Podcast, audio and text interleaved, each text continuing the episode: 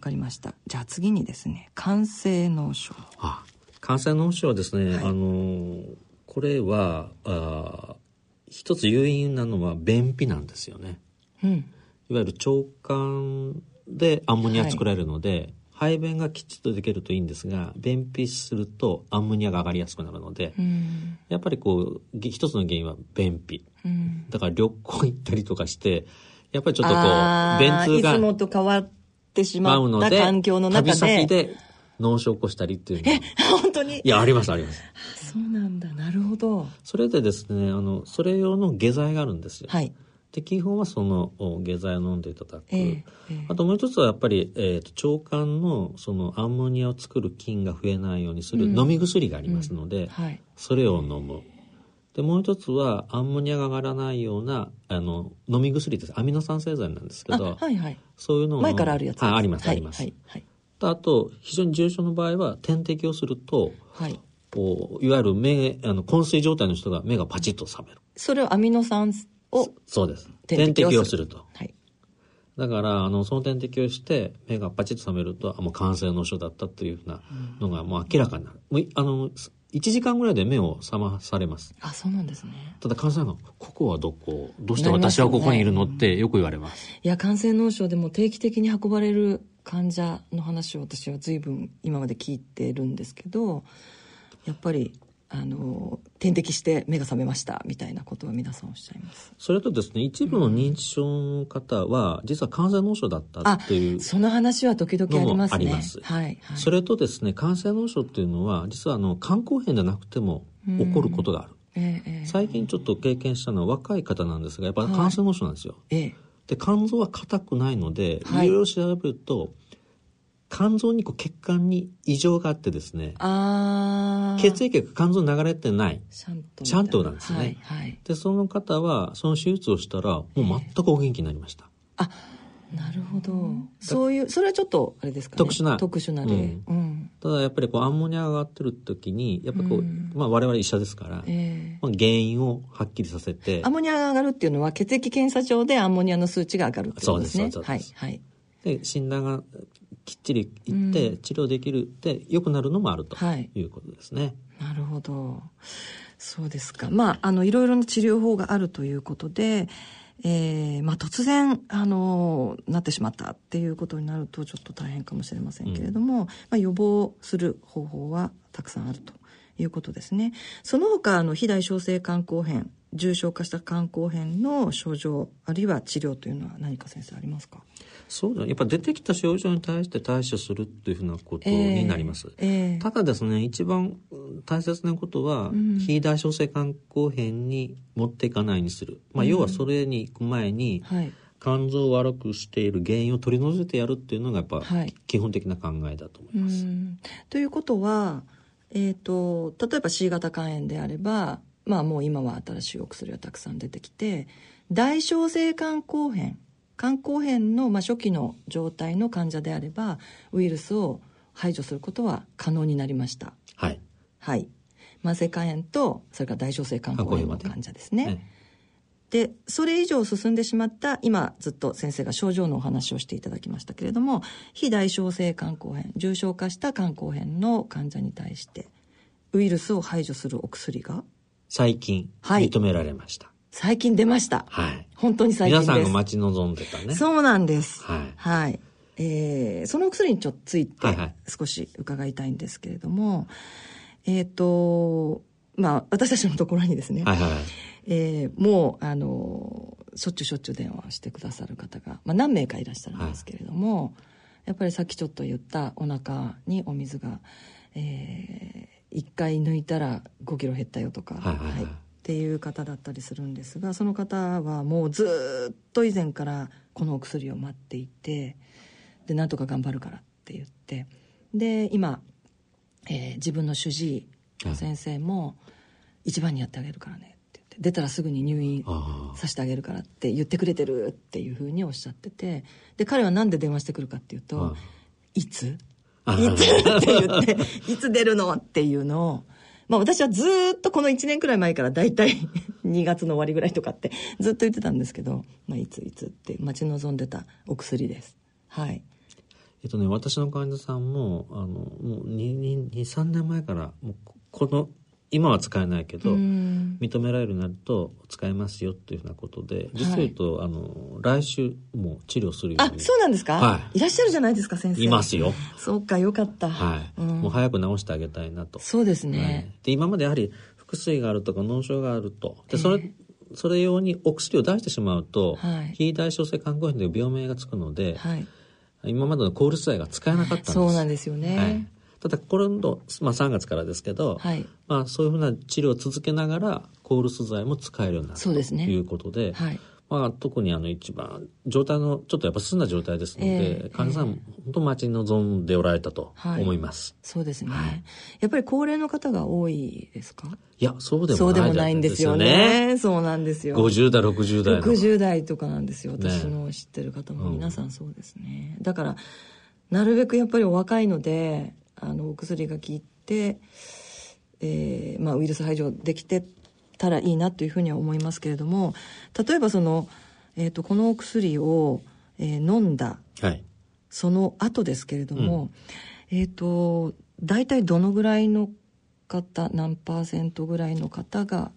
えっとですね、ウイルスを排除できるかなっていうのは。えっとですね、あの3か月間飲むんですけど、はい、え。ー、えー、と大体90%ですね。はい、で肝硬変の非代償の中でもより軽めの人がチャイルド B って言うんですけど、はい、それだともっと95%ぐらい、はい、でただチャイルド C になるともう少し80%ぐらいになるんです、ね、えっと、チャイルド B よりもチャイルド C の方がもう少し、えっと、重症だっていう方ですよね。はい、はい、まあ、だけどオーバーオールにしますと、やはりもう85から90%は駆除できるので。そうすると、相当なそれは確率ですよね、はい、だから結構高い確率であのウイルスは駆除できる。もう一つはですねウイルス駆除した後に、はい、徐々になんですが肝臓の働きが良くなってくるうん。こう肝臓が蘇ってくるんですよ、ね、っていうことは先生、はい、こういこの患者さん、まあ、患者っていうのは、えっ、ー、と先ほども症状の話をしていただきましたけども例えば食道に静脈瘤ができたりお腹にお水溜まったり感染脳症があったりとかっていう方たちでその方たちがそのお薬を飲むとウイルスが排除するのと同時にその症状が？取れてくる。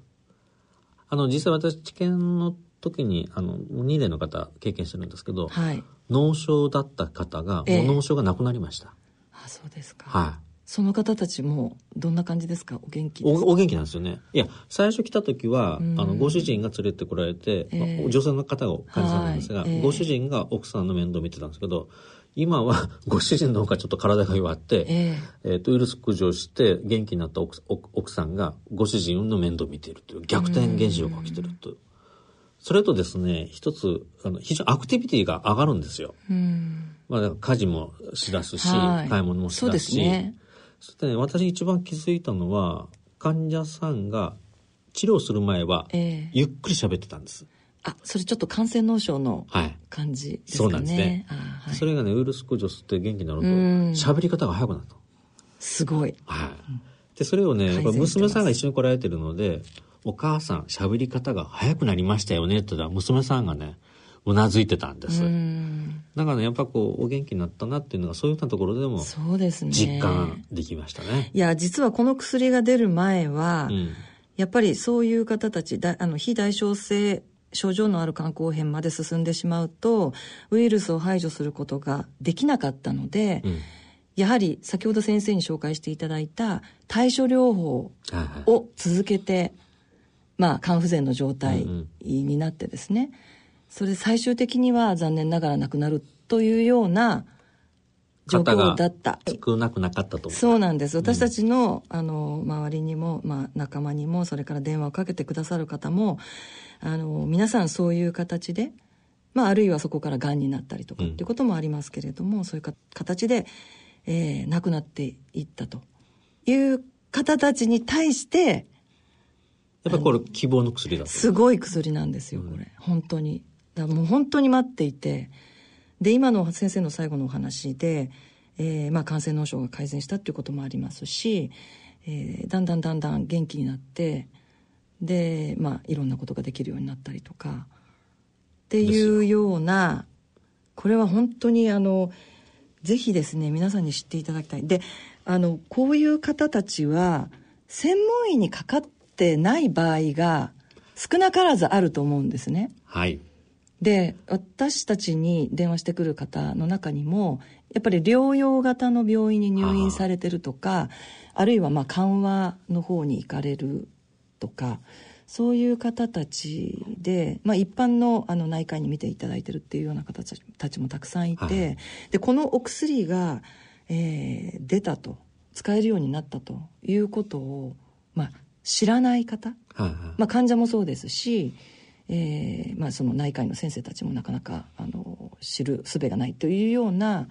方たちそういう環境の方がすごくたくさんいらっしゃるんじゃないかなと思っていて、うん、まだ出たばかりなので知られてないので、はい、やはりこういうようなお薬がありますよというふうなことを知っていただきたい、えー、そうなんですよ。ね。はい、でもう一つですねやっぱりねこの薬はやっぱりぜひもう専門医の先生の中で、えー、治療していただきたいなと。そうですね。まあ、慢性肝炎の場合はですね、まあ、薬をきちっと飲めば大体の方治るんですが、はい、これやっぱりこういろんな合併症が出る可能性があるので、ねはい、そこのことも十分分かった上で、どこのタイミングでどういうふうなあ、はい、形で治療を始めるかっていうのは、はい、ぜひ専門医の方で決めていただきたい。そうですね。はい、これがもうポイントだと思います。ですので今もしですね、まあ、あのラジオ聞いている方たちで、うん、えー、こういう、まあ、少し肝硬変が進んでしまったあ患者をご存知の方、うん、あるいはそういう方を見ている先生でもいいんですけども、うん、あの専門医にぜひご紹介していただきたいなというふうに思います、ね、それが一番大切なことだと思います。そうですね。はい、それで、まあ、そこから、まあ、ご相談なすって、じゃあ、あの、お薬が飲めるのか飲めないのかっていうことだったり、あの、ぜひ、そういうふうに進んでいったらいいかなっていうふうに思います。はい。大人のラジオ。さて、ここで音楽をお聴きいただきましょう。えー、今回はですね、来ていただいている及川さんからのリクエストで、嵐の感謝感激雨嵐をお聴きください。なお、オンデマンドやポッドキャストの音声配信でお聴きの方は、著作権の関係で音楽をお聴きいただけませんので、あらかじめご了承ください。嵐の感謝感激雨嵐。はい及川さんこの曲は何で？あ実はですね、はい、私あのインターフェロンの治療をしてうつになった時に、はい、音音がダメだったんですね。シャットアウトで全然こう受けつけない。はい、受け付けない時があって。えっと、それはどういう、はい、インタビューうるさいって感じ？そうですね。うん、怖怖いっていうんですかね。音が怖い。物音が怖い。電話も出られなかったり、はい、インターフォンにで出られなかったり、まあ、米沢さんもね。そう。そうそうですよね。そうですよね。音がダメで。でそういう時に。そういう薬です。そうですよね。はい、そういう時に、母の病院で、たまたま、この曲のオルゴールを聴いて、お母様の病院に、はい、はい、行った時の、B、はい、お見舞いに行った時の BGM が、この曲のオルゴールだったんですね。へはい。で、スーッとなんか心にスーッと入ってきて、とても心地よくなって、たのがきっかけですね。あ、音をシャットアウトしてたのに、はい。はい、この曲だけがスッと入ってきて、はい、そうです。はい。で、また歌詞がいいんですよ。スマイルアゲンという繰り返しと、うんうん何度でも立ち上がれる気がするという。なるほど。なんかその歌詞に自分をなんか、重ね合わせ重ね合わせちゃいましたね。それでこの曲を聴いて、はい、まあインターフェロン、まあインターフェロン副作用非常に激しい、そんな話はこの番組で何度もしてますけれども、相当いろんな副作用が。で、及川さんは、まあさっき10回ぐらい入院してるという話をしていただいたんですけれども、はい、まあ何度も何度もインターフェロン治療されていて、はい、えー、それやっぱりちょっと、まあ怖くなっちゃったんですかね。そのしない治療をしないと、そうですね。うん、やっぱり同病室、同じ病室だった患者さんが、やっぱり亡くなっ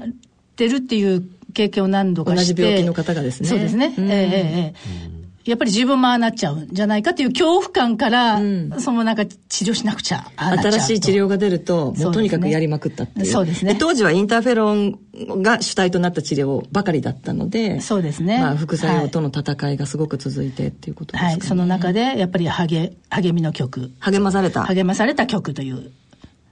ことです。はい。はい。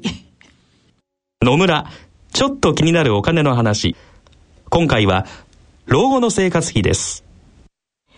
お父さんお疲れ様でした。お母さんこそ大変だったね。娘の信子の結婚式も終わり一段落ですね。そうだね。これからは二人で気ままな老後生活。一体どれぐらいのお金が必要なのかな？私も気になっていましてね。生命保険文化センターの平成25年度生活保障に関する調査によると老後2人で必要な最低生活費は平均で月額22万円。ゆとりある暮らしのためには平均で月額35万4千円が必要らしいよ。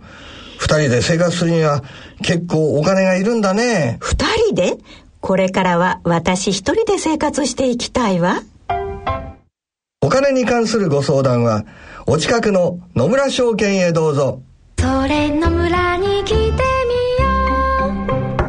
C 型肝炎のない明日へ。C 型肝炎は最短12週間。飲み薬のみで治癒を目指せます。C 型肝炎治療の専門医療機関をご案内します。フリーダイヤル0120-01-1134または「治そう C 型肝炎」で検索。ギリアド。アッピはおよそ130年にわたり医薬品開発に注力してきた企業の歴史と創薬の実績を受け継ぐと同時に新たな時代の要請に応えるべく誕生したバイオ医薬品企業です。これからも様々な疾患を抱えておられる方々の生活の質の向上に貢献すべく邁進いたします。患者さんの笑顔に貢献するを目指す私たちの大いなる可能性にご期待いただくとともに、一層のご指導を賜りますようお願い申し上げます。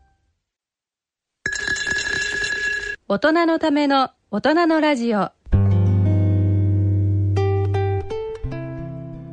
今回の大人のラジオはいかがでしたでしょうか？はい、私の方から一言言わせていただきたいと思います。えっと、実は、えー、の、あの、私は、私は、はい、あのー、子供の頃に、えっと、腎臓を悪くして、はい、えーまあ、慢性腎炎っていう病気で、うん、で、まあ、2年近く入院したりとかっていうことがあったという話は、えー、この番組でも過去お話をしたことがあるんですけれども、えー、その時の先生がですね、はい、今でも病院で診察をされていて、はい、で実は、えーと、慢性腎炎が落ち着いた頃に C 型肝炎が、うん、えー、分かってですね。それ年齢でいうと大体35ぐらいなんですけどでその時まで、えー、その以前の腎臓の専門医の先生にずっと見ていただいていてその35を境にこうスライドするように肝臓の専門医にかかるようになってからは、はい、えー、ずっとですねあの、まあ、もう腎臓の先生のところ行かなくなっちゃったんですね全く。でまあ肝臓の専門医の先生に、まあ、腎機能ちょっと見ていただいてでまあなんとなく簡単に、うん、えー、異常があるかないかっていうところだけを見てるような感じだったんですけどもえっと前回あのゲストでいらしていただいた、はい、えー、茨城県立こども病院の須崎先生と少しお話をして、うん、で須崎先生がその時の私の、えー、腎臓の主治医をですね、はい、ご存知で、はいはいはい、であれあの先生はまだあれなんか診察をされてるんじゃないの？あなた行ってきなさいよっていうようなことをおっしゃっていただいて。それがきっかけですか？そうですね。それが一番大きなきっかけで、そうなんですよ。それでもうそろそろ行かないと先生もいくつぐらいだろうと思いながらあの私が中学ぐらいの時にまだ30代だったと思うんですけどでもそれにしても20ぐらいは上なのでおそらくもう80近いんじゃないかなと思っていて、はいはい、それは行かなきゃいけないと思ってそれで実は、えー、何年ぶりに？25年ぶりぐらい。はあ。それお互い変わってない？変わってた？えっと変わってますよそりゃ、はい、そりゃ変わりますよ、うん、私だって中学生じゃない。その時は、えっと、最後は、えーまあ、30過ぎてますけど、はい、いや変わってると思います、うん、もう二十何年だから。お久しぶりにそうですそうです。それで行ったんですよ、その先生の病院を探し当ててですねネットで、うん、で突然行ってでなんか突然行ったらあの、もうちょっと劇的な感じなのかなと思ったんですけど、なんか、普通に淡々と、あれ？なんて、あーなんていう感じで、それで、そしたらですね、うん、まあ電カル、電子カルテなんですけど、はい、先生がですねこうやって 人差し指で。一生懸命打ってるんだけど私が言うことをまああの逐一あのそうやって電カルであの入力をされてるんですけど、うん、まあその簡単にですね、えっと、C 型肝炎に私なっちゃって、うん、っていう話は電話で以前話をしていて、うん、だからまあ本当に簡単に10年前に治ってえっ、ー、と、今マラソンやってますみたいな話をパッてしたらば、うん、え、ちょっとちょ、ちょ、ちょ、待って、C 型肝炎発症したのはいつって。はいはい、何年？だから1995年の35歳の時で、その時最初にやった治療は何？はい。で、インターフェロン治療。どのぐらいやった？っていうのを全部打つわけですよ。ああ記録をね。そう、はい、それ25年の穴を埋めるわけね。電子カルテで。こう指2本でね。指2本って先生これ聞いてたら怒るかもしれない。もうちょっとやってたかもしれないですけどこんな感じで。で、はい、こっちは一切見ないんですよ。もう必死だから、うん、結構。それでそれでですね本当にあのもう細かく、うん、じゃあもうその後の治療はで最終的に治った治療は、えーと、46の時にスタートして、まあ、1年半やったあの、うん、インターフェロンと飲み薬の治療なんですって言って副作用が大変でとかで会社を半年で辞めてとか「君はどういう仕事してたんだっけ?」なんていう話で、はいはい、でああそっかと思って私子供の頃のことを思い出したらばこの先生に、受験どこをする？大学受験どこを受けるとか部活何やってるんだっけとかそういうこといつも聞かれてたんですよ。母と一緒にずっと言ってたんですけど、まあ、えーと、大学生になってからはもう一人で行ってたんですけど高校までは母と一緒に行っていてそれでずっとそういう学校生活だったりとかプライベートのことも全部聞かれて。全部その先生が。その先生は全部書いてて、カルテに。当時は電カルじゃなくて手で書いてましたけど、はい、それであそうだったそうだったこの先生こうだったって思って大変だったねとかいう話をされたり、それ診察室ですから、でそれも全部こうやって 入力していて「ないないそれはいついつ」とかって言って。それで結局だからもうものすごい時間かかってるわけですよね。25分とか30分ぐらい診察室に、まあその先生もともとやっぱり長くって一人の患者を見るのに私以外の患者ももう本当に20分とか、丁寧にね。丁寧に見ていただいていて、そうなんですよであこういう先生っているのか？最近。特に肝臓の専門医。いないですか？どう思って？ちょっと思って。丁寧に話を聞いてメモする肝臓先生少ないのかな？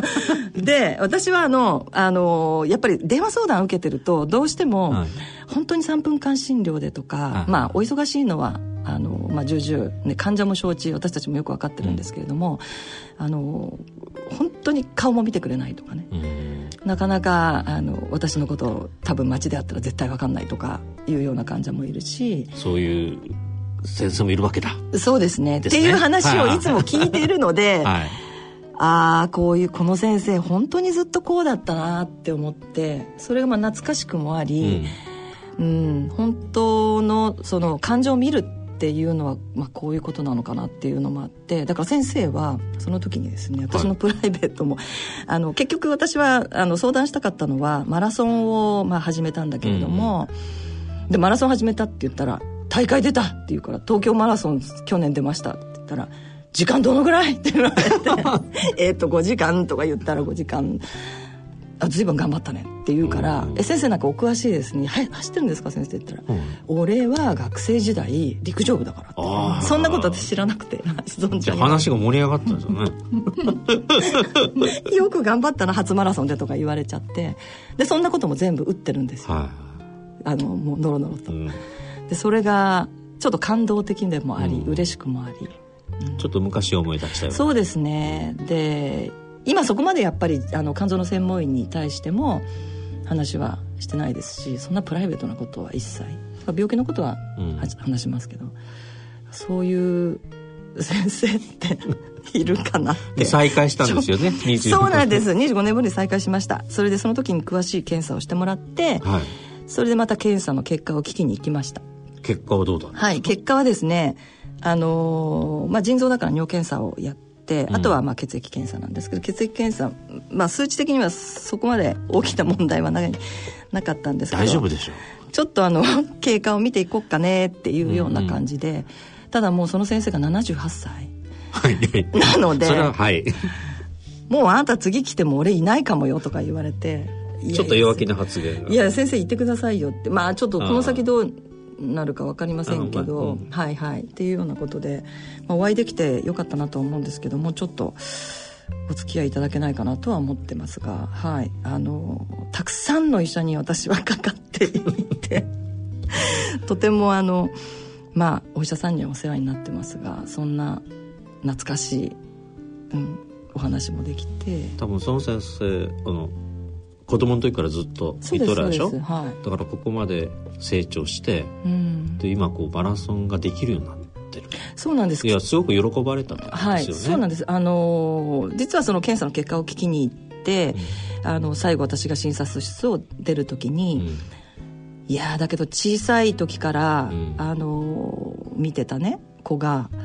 こんなに元気になるなんて本当に嬉しいよっておっしゃってニコニコしながら、まあもともとニコニコ顔の先生なんですけど、ちょっとシニカルで皮肉も言ったりするんですけど、はい。あのそう、まあ、小児科先生だからやっぱり子供が大人になるっていうそうです、ね、成長過程をねそうですね。ちゃんと見守る。前回島崎さん先生も島崎先生もおっしゃってたんですけど、うんうん、小児科を見る小児科の先生の意義っていうのは大人のあの患者を見るのとは全然違うんだっていうことをおっしゃっていて、治すことの意義は大きいとおっしゃってたんですよ大きいですよ大きいですよ、うん、だからなんとなくそういうことも思い出しつつ、えー、まあ懐かしくもありあ感慨深い。感慨深い。日だったんですはい先生変わってない。でもなんでしょうね。自分はこんなに年取ってるんだから変わってるに決まってるのにあ先生も78かあの時まだ30代だったのにとか思いながら。はい、はい、というはい、ことがありました。いい日でしたね。そうですね。はい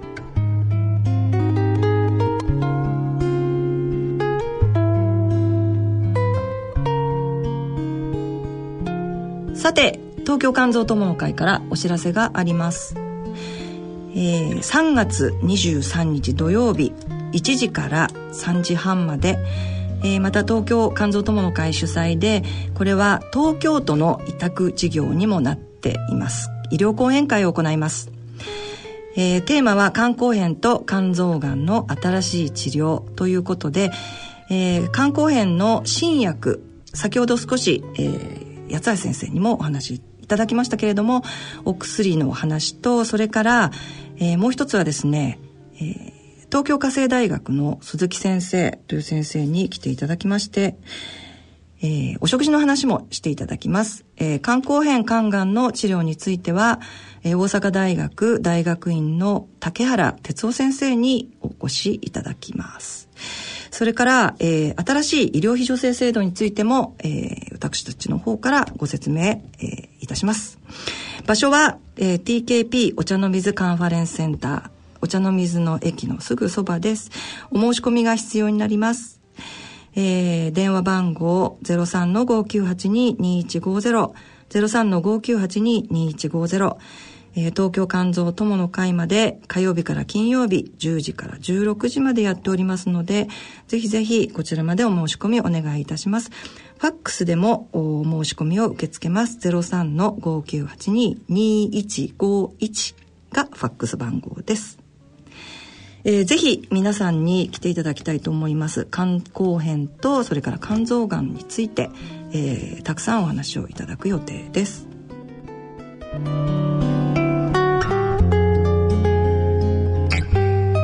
番組では疑問質問ご意見ご感想をお待ちしています。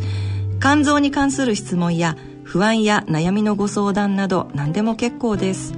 宛先です。郵便の方は「郵便番号105-8565ラジオ日経大人のラジオ係まで。あるいはラジオ日経大人のラジオの番組ホームページからの投稿もお待ちしています。それではお時間となりました。お相手は私米沢敦子と。及川綾子と。八橋宏でした。では次回の放送まで。さようなら。さようなら